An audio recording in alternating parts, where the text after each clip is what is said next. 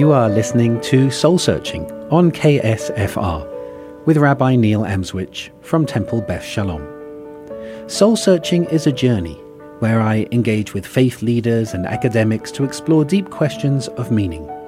Questions that all of us ask at some point in our lives, such as why are we here? What is right and wrong?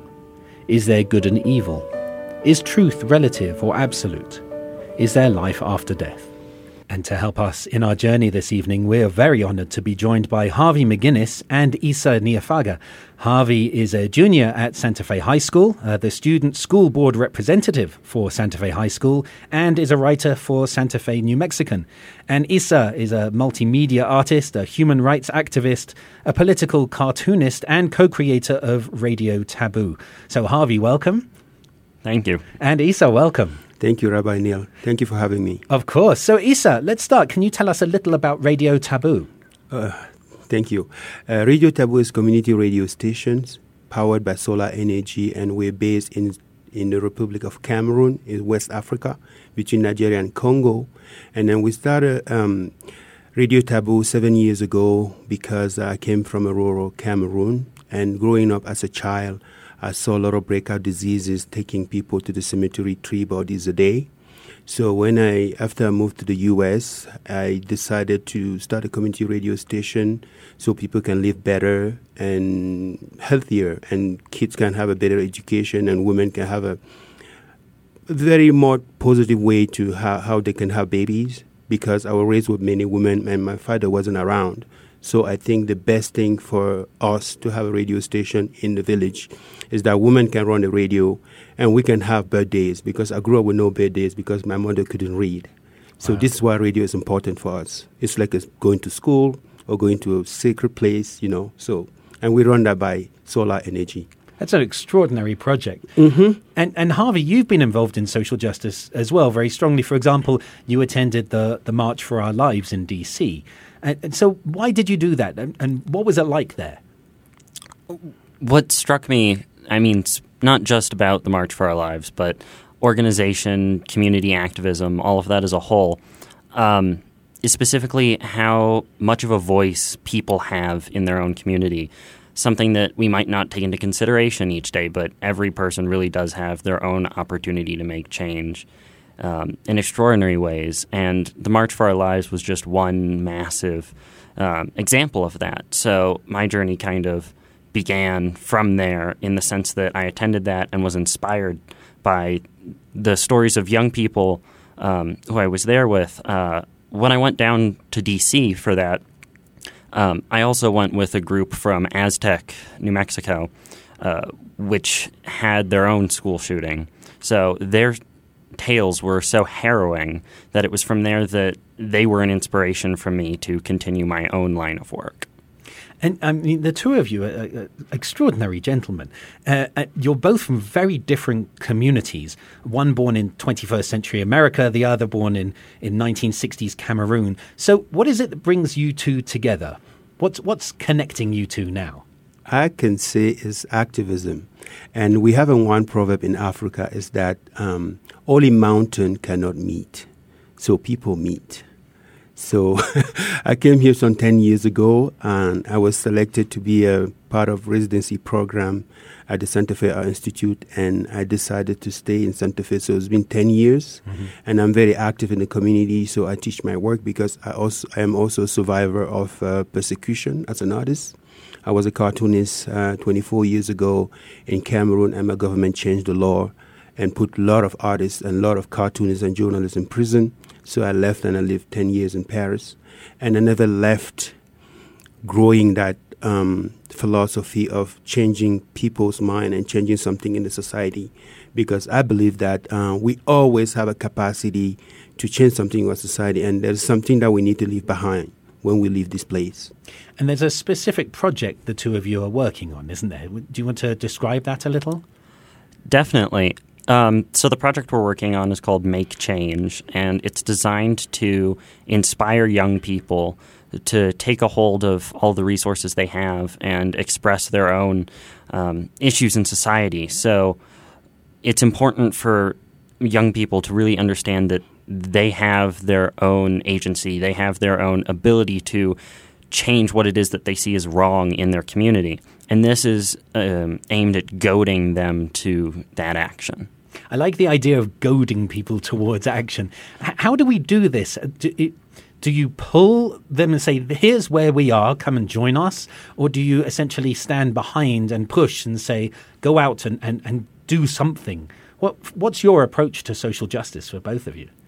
I think that we're trying to uh, alert the youth to take action in their daily life because, um, as a U.S. citizen, they have a wide range of uh, action that they can take to address the society based on what are what are their concerns. You know, like for mass shooting, for example, for instance, or maybe I don't know, um, young people who have struggling with uh, housing and education, uh, that's that's the that's the privilege that they need to access. And if they don't have that, they won't be better people.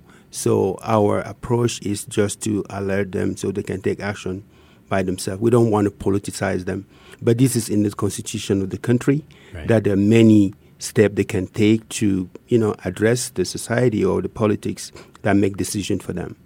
And Harvey, for you, is it a, push or a pull? Is it a go out and do your thing, or is it a look, follow my example? How do you see this? Personally, I see it as an opportunity for me to be a resource to young people, uh, but simultaneously, I prefer to think of it as I'm on the sidelines encouraging it. Um, I'm not pushing anyone or necessarily pulling anyone to action, but for those that um, want to be able to do something. That for those that see the issues in society and are aware of the fact that they can change this, that society is definitely not static. Um, it's an opportunity to provide young people with the resources they need to go out and make that change, whatever it is that they believe that change needs to be. So, as for whether or not it's a pull or a push, I would definitely say that it's kind of in, in between. It's the ebb and flow of a tide. I, For, oh, go on, please. I want to develop something. Uh, just an example I want to give. Like coming from the developing world, it's difficult for people in Cameroon to vote. Mm. For instance, you know, they're crying, they're dying, they can't even protest, they can't go and walk and march for for their voting rights. But in the U.S., I hear young people say all politicians are the same. No, mm. all all politicians are not the same, and then that's where activism starts you know, you need to study any politician, study the program.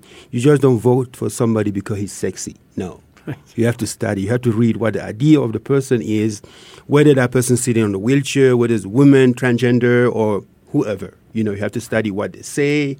If they have something, they're bringing something that can empower the society, so the citizen can live better. You know, so that's where activism starts. And it's not a word that people should be ashamed of. You know, being activist is not a word that you know, take example of Martin Luther King. He went to prison from challenging laws because something can be a law. It doesn't mean it's fair. It doesn't mean it's just. And this is where activism starts.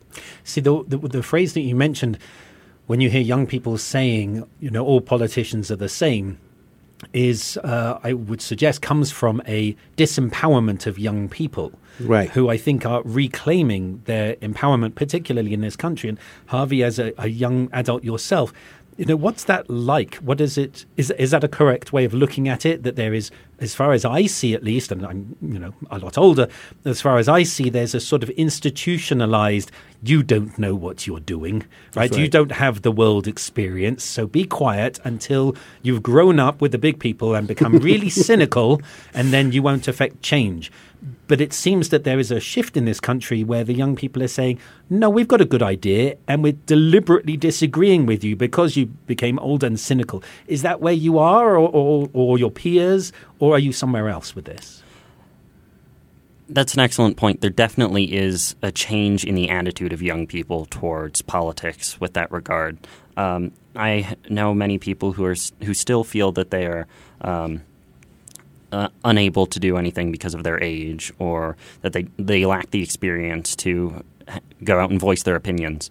Um, but on the contrary, there's an equal number and far greater, I would argue, um, that are of the opposite opinion that we're younger. That's why we need to take things back. I mean, this is the world that we're to going to inherit. We need to be able to actualize what it is that we want it to look like. Um, so I, I'm definitely in a very fortunate position. I have grown up with people that have supported me every step along that way, and I'm hoping that with this program I'm working on, that I can support other people who want to go out and actualize that. So this this make change program that you're you're both helping with, the the first session was on Martin Luther King Day, and the second session is going to be on President's Day. Right. And the the choice of Martin Luther King, you've already mentioned him. And I wonder, and, and I understand this is obviously a bit of projection, but when Martin Luther King was a, alive, the civil rights movement brought a lot of promise to America. And I wonder, from your perspective, maybe before we take a break, do you think that promise has been fulfilled?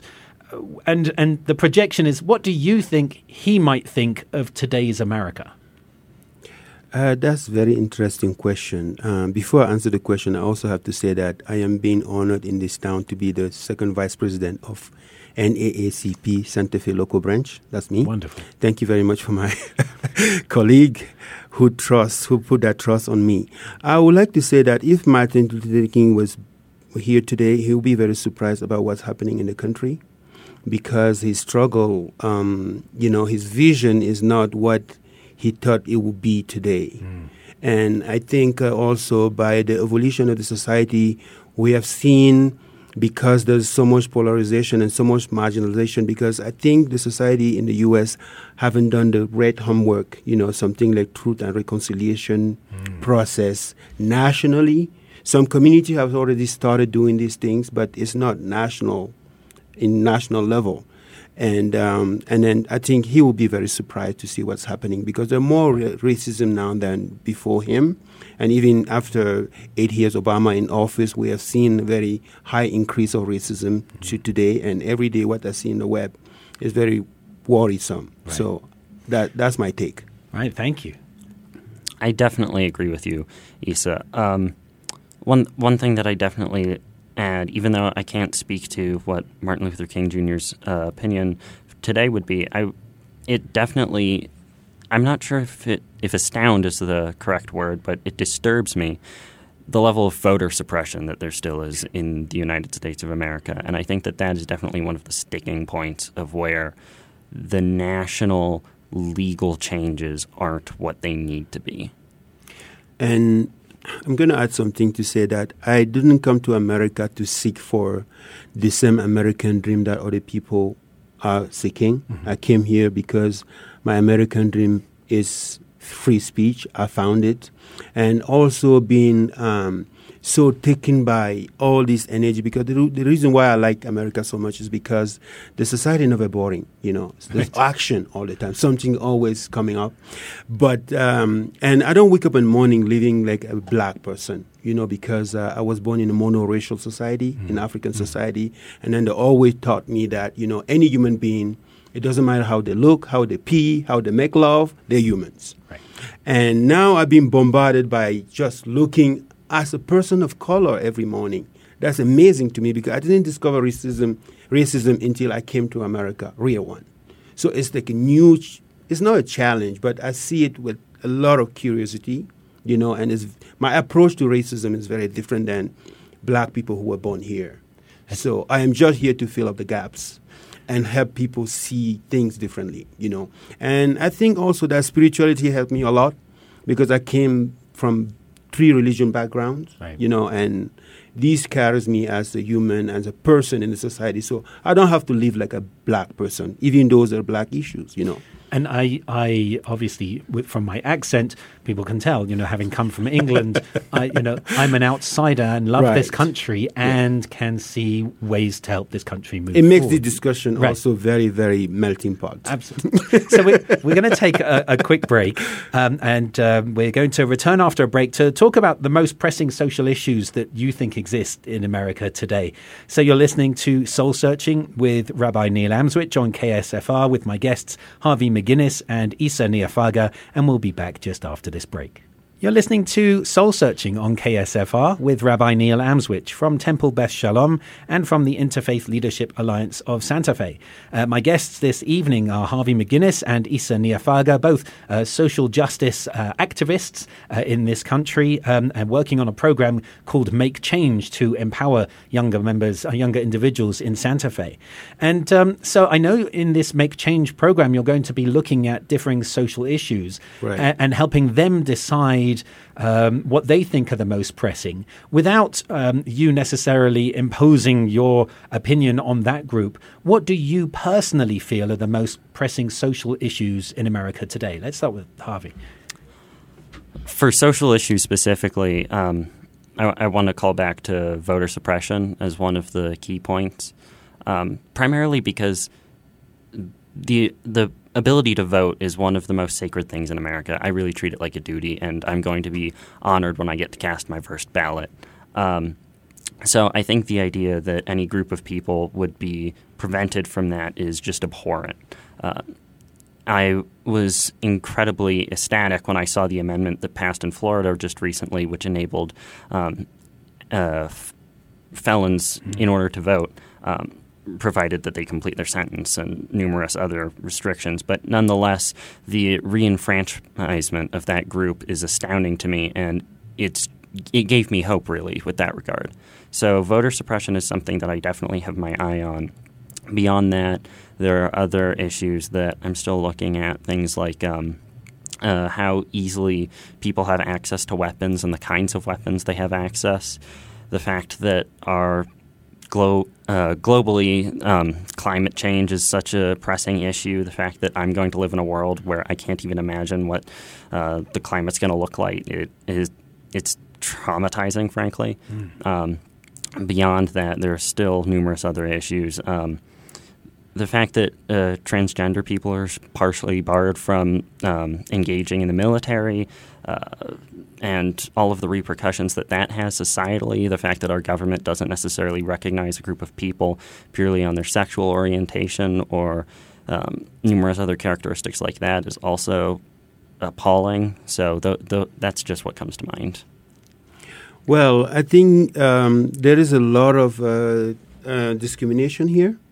And I don't have a specific issue that I can point out, but um, as a black person, that's one of the difficult ones, you know, um, to see that there have been over 300 years of slavery. There was not any discussion about that, you know, it's like a big elephant in the room, not only regarding black people, brown people, and people who were here before, and a lot of complaints. And then those also who trying to be just a citizen and make you through the end of the day are being bullied by those who thinks, you know, like the society belongs to them and something like that. So there have not been discussion between all these uh, groups and connection.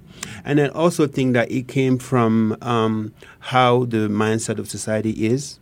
And this is why my um, work at Make Change Project um, is going to be focusing on is personal development.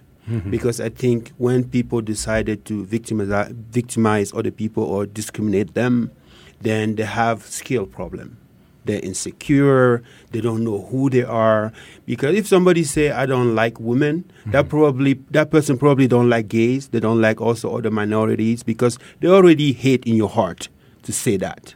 See- so, no, on, go ahead. Oh, I was just going to say, it, um, it, it reminds me, you know, I come from a rabbinic Jewish perspective. Sure. Uh, and in Judaism, we have this concept called tikkun olam, which took on a very social justice Sure. term, meaning to, to repair the world. Sure. Um, and a lot of people talk about tikkun atzmi, you know, the repair of the self 1st Mm-hmm. Um, and so it's really interesting to hear, from my perspective, to hear you talk about engaging in social justice um, in a way that starts with the self Yes. um, and, and assessing the Yes. self. Yeah, because the, the base of my philosophy is duality.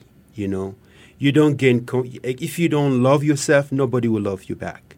If you don't love what you do, nobody will love what you do. If you don't respect yourself, you bully people, somebody will humiliate you. That's your payback. So if you grow that all that in positive way, it's going to come back to you. You know, so this is the focus of the website uh, of the workshop. It means that it starts from us. If we're confident, we're trying to make ourselves better, be better today than we were yesterday, and better tomorrow than we were the day before, then we'll be better people. And then uh, from there, we're going to go and change the society. So changing the world comes from yourself. How do you change your own self to go change somebody else? Otherwise, we will never change somebody' mind or way to see life if you don't change your own self. So let me ask, because this is this is wonderful. There's an assumption here, and it might be a healthy assumption or correct assumption. The assumption is that people can change. Um, and uh, you know the the old saying about leopard can't change its spots. Right. Um, but you're working on the assumption that not only people can change but must change. I guess. Right. So so what does that mean for you? Let's go to Harvey. What does that mean for you in terms of what do you assume about people? Are people inherently good? Are people inherently evil, problematic, or are people amoral and shaped by society? Can people change? So yes, I I definitely believe that people can change. It's one of the fun, fundamental core aspects of the Make Change workshop. But beyond that, um, in regards to whether or not people are inherently good or inherently bad or amoral, I truly believe that everyone is good, and that from there on, it's whether or not they make good decisions. Um, every time a person comes across a fork in their life where they have the opportunity to make a good and a bad decision, um, that doesn't necessarily mean that they're a good or a bad person. It just means that that was their decision in that moment. It's how you evaluate all of those over the course of their entire life. Um, but I don't think that there is such a thing as a good or a bad person. I think there are people who can make mistakes and who can make good or bad choices, but that does not necessarily um, determine whether or not they are good or bad. Well, I think people are good because they was born good, but they taught, you know, they can teach you good or they can teach you bad, or they can teach you to, you know, see people in a very evil way or look at yourself and make you look other people down so you can think that you worth something, you know, that's what people, but I don't blame people because I also know that racism is full of fear and a lot of ignorance, you know, because uh, you don't have to travel outside the U.S. to know cultures. Mm. All these people are here. This is why everybody came to the U.S. for. They came to look for happiness, and then there's a lot of diversity.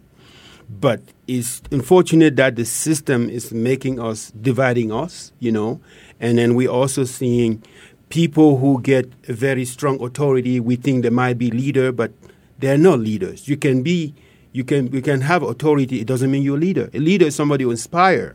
Mm-hmm. But if you have power, money, and guns, it doesn't mean that that's power. That's just very superficial way to see power. So then, let me ask you because you're both so optimistic about the human condition, I guess, which is um, it, it's heartwarming. Uh, sure. And it's, of course, very easy for us in society to become very pessimistic. You know, news is sold on bad news. That's how people buy headlines and, and so on. Um, when you're shocked, when you, when you see something occur, uh, you know, we don't have many good news stories, but, but you're deliberately saying, no, people are good. Let me go back to since, again, since the first session was on Martin Luther King Day. Sure. He said that the moral arc of the universe is long, but it tends towards justice. justice. Do, do you think that's true? It is, because we have to keep hope. It doesn't matter how bad things are, we need to get sleep, we need to eat, and then go back to change something in the society. But having hope that something is true is different to saying, no, I believe the world is getting better. I believe that it may take its time, but we're getting there. You know, Harvey, do you think the the moral arc of the universe tends towards justice? I, I would definitely agree with that um, because whenever something bad comes along in history, um, there are people that rise to challenge that. So, in my opinion, as long as there are people, there will be a challenge to the injustices in the world, and eventually that will prevail. I mean, look at where we are today. Um, there have been numerous demonstrations against current injustices in the world. The March for Our Lives, the Women's March, um, all of these different displays of justice as a value. And I think that that's already a victory. The fact that um, injustice inspires justice. Right. And and when when Trump was elected two years ago, there was it, the thing, thing was so bad that you know people were saying that oh this is the end of the world.